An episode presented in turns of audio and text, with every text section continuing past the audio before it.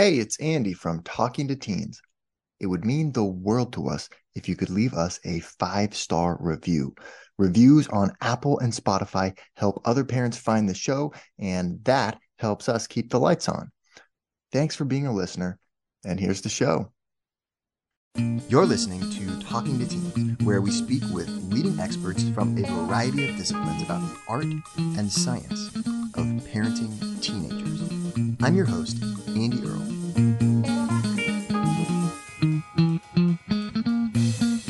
We are here today with Dr. Judson Brewer to talk about his book, Unwinding Anxiety.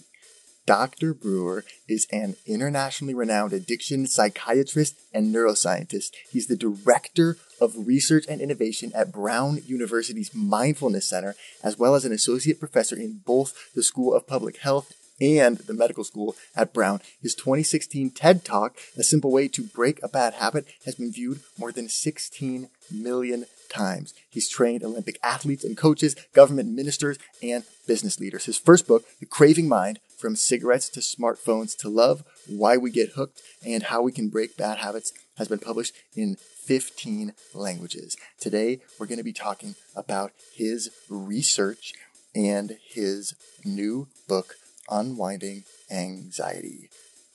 We're going to see that anxiety is a habit that it's very easy for you and your teenagers to fall into. We're going to look at the neuroscience of how this habit forms, and we're going to talk about how you can break the cycle.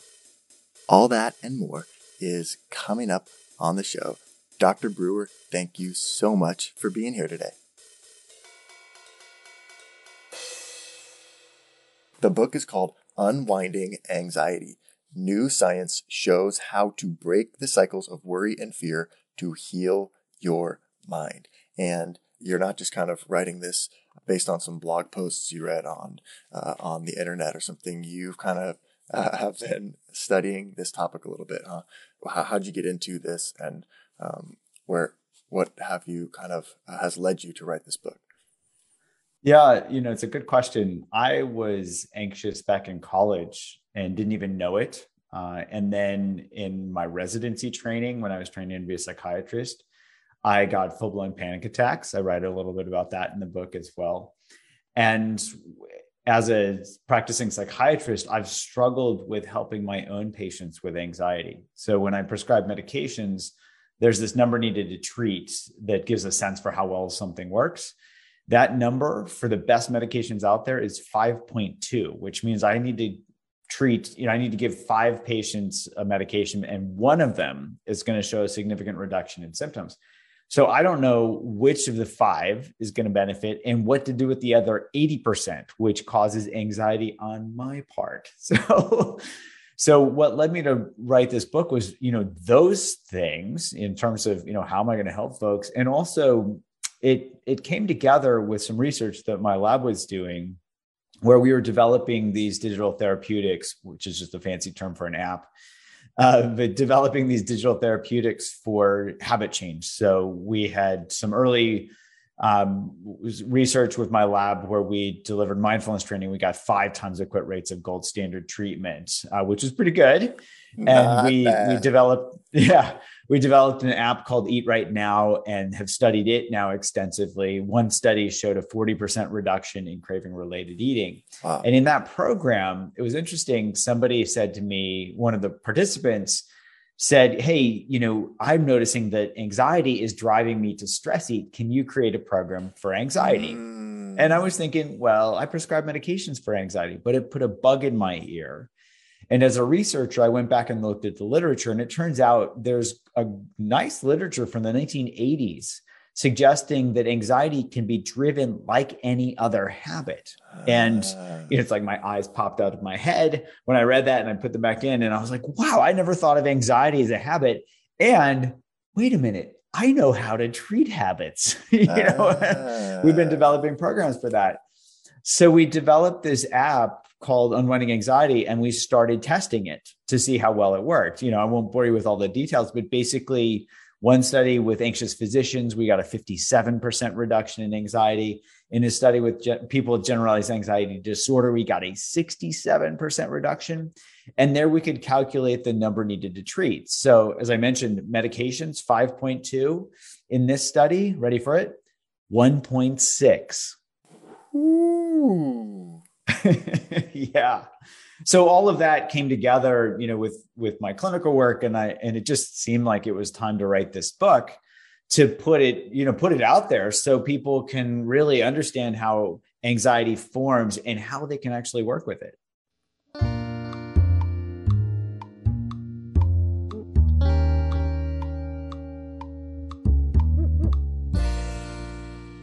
So, okay, now you mentioned anxiety acting like a habit. Can you mm-hmm. explain mm-hmm. what that is? You lay out in the book kind of like the three steps involved in that. How uh, how does anxiety function like a habit? Yeah, so any habit is formed with three there are ne- three necessary and sufficient elements: a trigger, a behavior, and a result. So just to give you an example, you know this this process is set up to help us survive. So let's say our ancient ancestors are out on the savannah trying to find food you know they don't have refrigerators so they need a mechanism to remember where food is. So they see the food there's the trigger that's the first element. Yeah. they eat the food there's the behavior that's the second element. And then their stomach sends this dopamine signal to their brain that says remember what you ate and where you found it. You can summarize that as the reward. So trigger behavior mm. reward what that does is if a behavior is rewarding, it feeds back so that the next time it's triggered, our brain says, oh, do that again, you know, go back and get that food. Right. The same is true for avoiding danger. You know, you you out in the savannah, you see the saber-tooth tiger, there's the trigger, you run away, there's the behavior, you don't get eaten, there's the reward. Uh, and so you repeat that, you, you avoid that part of the, the savannah. So anxiety is interesting in the sense that anxiety itself, the feeling of anxiety, can trigger the mental behavior of worrying, where we start to worry about something. Yeah. And that mental behavior feels it gives us this feeling of control or at least a feeling of like we're doing something totally you know? yeah yeah if there's a for example if if um, somebody has uh, teenage kids and their their you know their son or daughter gets a driver's license and they go out driving with their friends for the first time and they say don't worry mom or dad. What's mom or dad going to do? They're going to worry yeah. every minute until the kid gets home. I can promise you that worrying doesn't keep their kids safe. Right. But it gives their brain something to do and in that sense it's rewarding but then I thought it was interesting in your book because you point out there's actually maybe been a change that's occurred where now you can actually track your teenager using an app as they drive your car, you know, down uh, to wherever they're going and every intersection they're stopping at. And you almost like the, the, you have so much more access to information now that there's like more to worry about. Yes, there is. There are plenty of things to worry about. So we can, you know, parents can go on and look at their their kids' social media feed and start worrying about what their kids are talking about or what they're read, you know, reposting, and they can worry, you know, they can track their kids and see where they are and see, you know, start worrying them. There there are lots of things that that we can worry about. And so uh, we have to be better than ever, I guess, at um, managing anxiety. Indeed.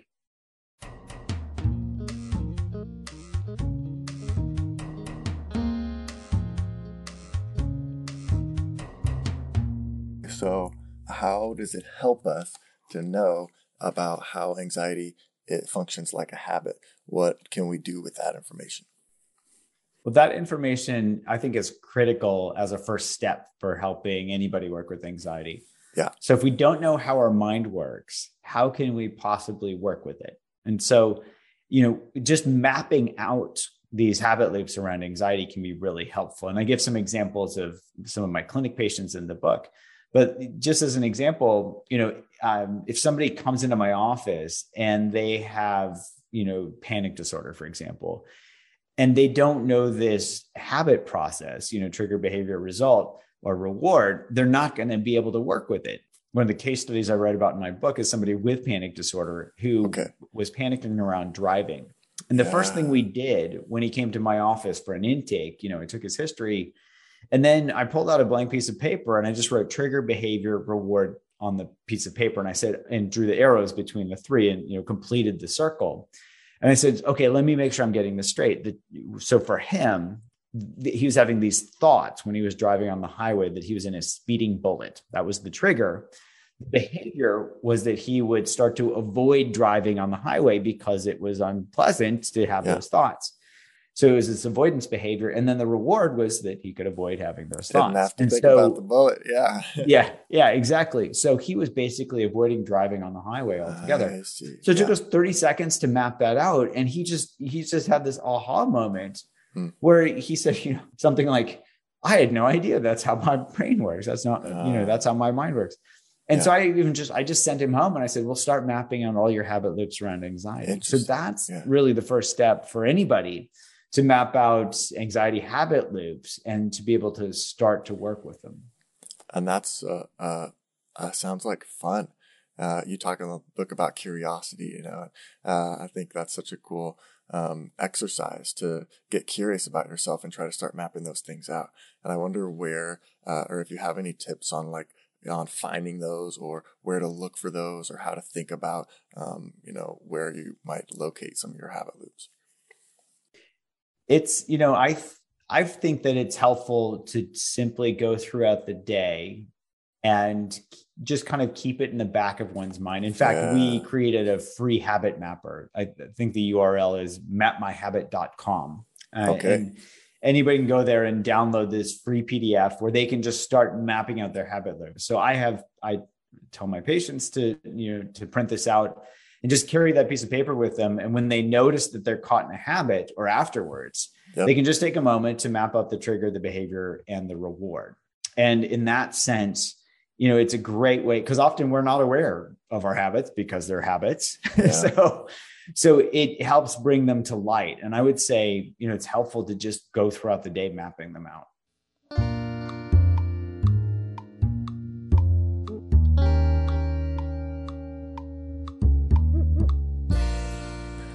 You talk about a phrase that was taught to you by your PhD mentor, and the phrase is true, true, and unrelated.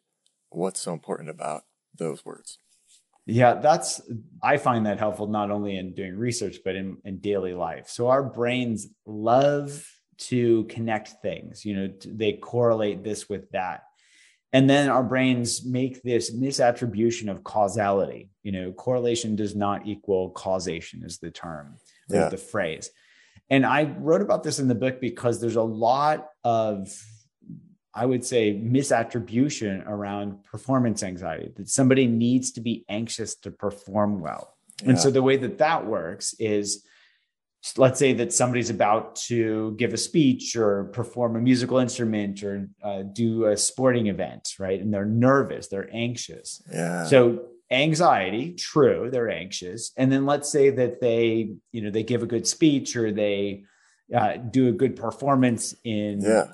music or sports. True. So anxious, true. Good performance, true. It doesn't mean that the anxiety actually caused them to perform well. In fact, people for, perform at their best when they're relaxed when they're not anxious but our brains love to think you know they they make that that causal you know that misattribution of yeah. causality and they say oh well last time you were anxious you should be anxious this time and then yeah, yeah. people feel like they've got to be anxious to perform well right. yeah yeah, the only thing that worked in that case was that the brain was making this correlation into a causation. I wouldn't even say that that worked, but it's uh, it's an indication of how our brains work. Let's put it that yeah. way. Okay, but wait a minute now. You say anxiety um, isn't like a little bit of anxiety helpful? Isn't there sort of this like inverted U kind of pattern where at the low, you know, you don't want to have no anxiety at all because then you like don't care and you're not motivated or something. You don't want to have like a, a bunch of anxiety on the high end and be really nervous, but maybe somewhere kind of in the middle is actually where you're going to perform the best. Yeah. Are you ready for a great story? So yeah. I was tracking down this inverted U-shaped curve, which seemed to be perpetuated on the internet. So yeah first red flag there. It was on the internet. Uh, does not mean it's true. What? So it it turns out that there were a couple of researchers back in 1908 who were studying arousal in Japanese dancing mice. I kid you not. Ah, Japanese dancing mice. Okay. that makes sense. Yeah.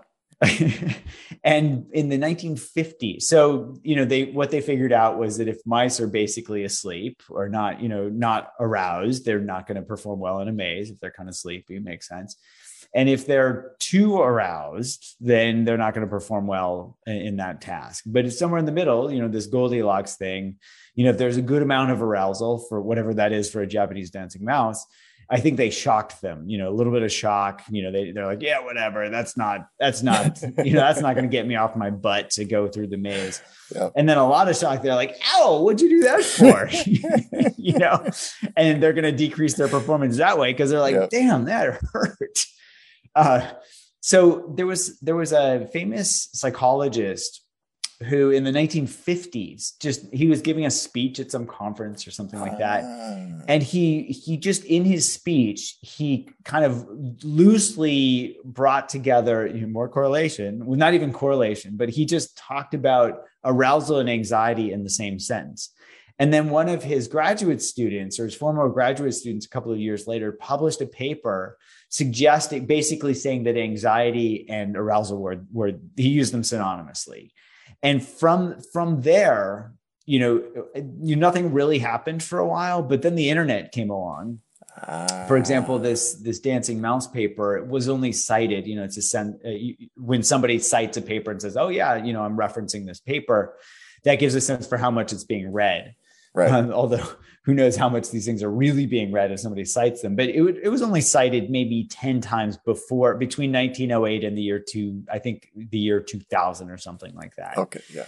Um, or, or 1990, something like that. And then it was cited a hundred times, you know, um, maybe from 19, from the year 2000 to 2010 or something. And then it was cited over a thousand times. So it, it just started getting cited exponentially Hmm. as these people were talking about oh you you know you've got to be you've got this inverted u-shaped curve and you've got to have some level of anxiety uh, this this was completely debunked you know because it was just this internet meme where everybody's like oh yeah that that Uh-huh. makes sense because when i get anxious, Yeah. It sounds kind of intuitive, you know, like it sort of makes a little Yeah. bit of logical sense. But Yeah. so, but it's not Yeah, borne so the- out by science. Right. So, long story short, when you look at the literature, there's an inverse relationship between increased anxiety and performance. So, the more anxious you are, the worse you perform, which, when we really look at it, it makes sense. Yeah. There is no inverted U shaped curve. That applies to da- Japanese dancing mice who are being shocked.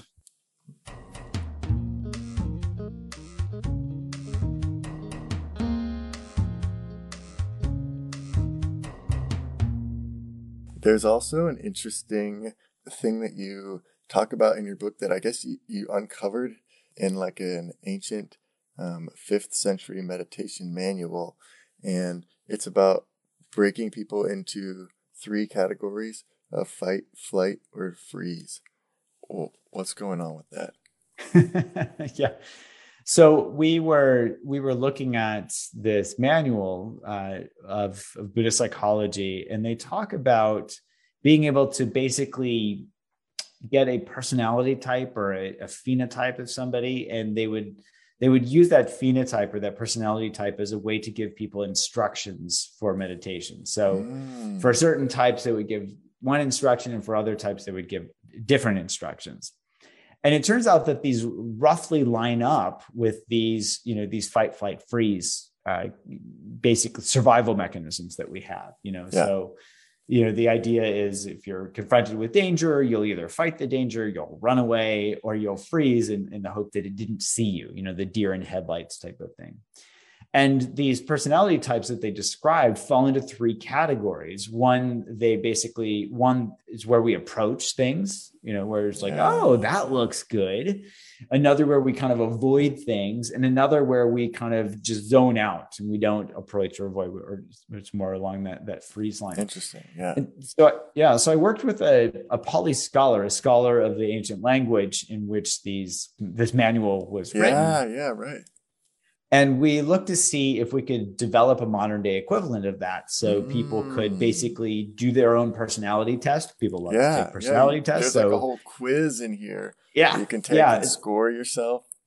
Yeah, exactly. It's 13 questions. Somebody can take it and it applies to modern day life. And then they can use that as a way to kind of look to see what their general habitual tendency is when it comes yeah. to situations.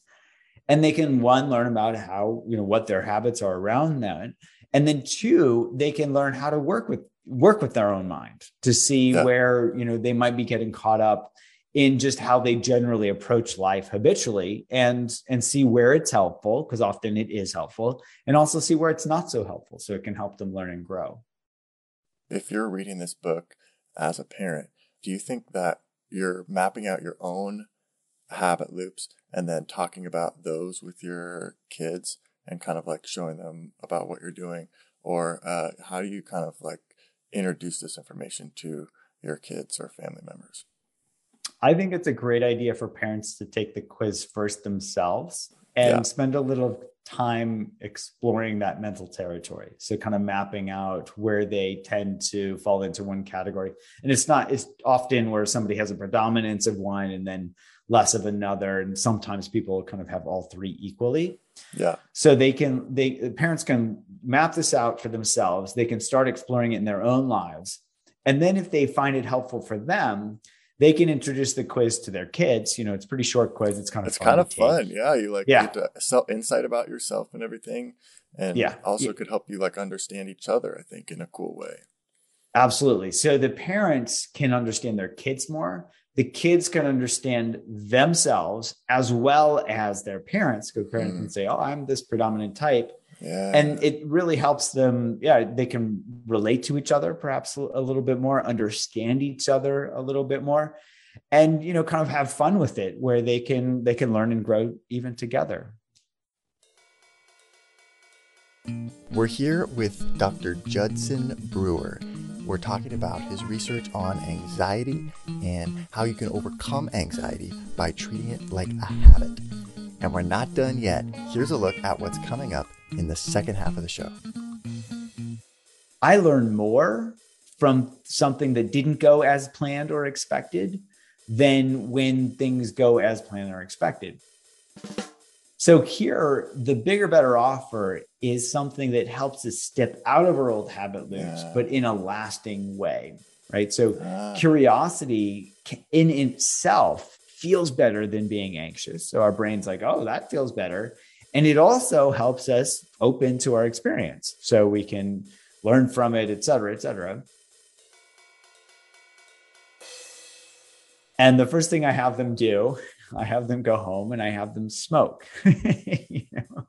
And they, you know, they look at me when I give them these instructions and they're like, but I came here to quit smoking. And I say, okay, there's one important thing that you do as you smoke, which is to pay attention and, uh, and you pay attention to what it tastes like, what it feels like going into your lungs, what it smells like coming out of your mouth. And they come back and uniformly they they go, I can't believe I didn't notice that this thing tastes like crap. You know how why? And they start to become disenchanted with smoking. And every, if they do that every single time that they smoke a cigarette, we've actually done studies on this it only takes um, i think it's about 10 to 15 times for that reward value to drop basically below zero we've also done studies when people who struggle with overeating are trying to not overeat so if they're trying to lose weight or just not binge eat or stress eat we have them pay attention when they do it. And again, 10 to 15 times, that reward value shifts to the point where they stop overeating wow. because their brain's like, why would I do this? Yeah, you know, right. So it's not about forcing themselves, you know, stop eating. It's about asking themselves, what do I get from this? And when they really ask that question and feel into the direct experience, if it's not rewarding, they're going to see that clearly. Mm. And if it's not rewarding, their brain's going to update that reward value so that they see that it's not that rewarding. Want to hear the full interview? Sign up for a subscription today. You get access to all the interviews I've conducted, as well as new episodes weeks before the general public. It's completely affordable, and your subscription helps support the work we do here at Talking to Teens. Thanks for listening.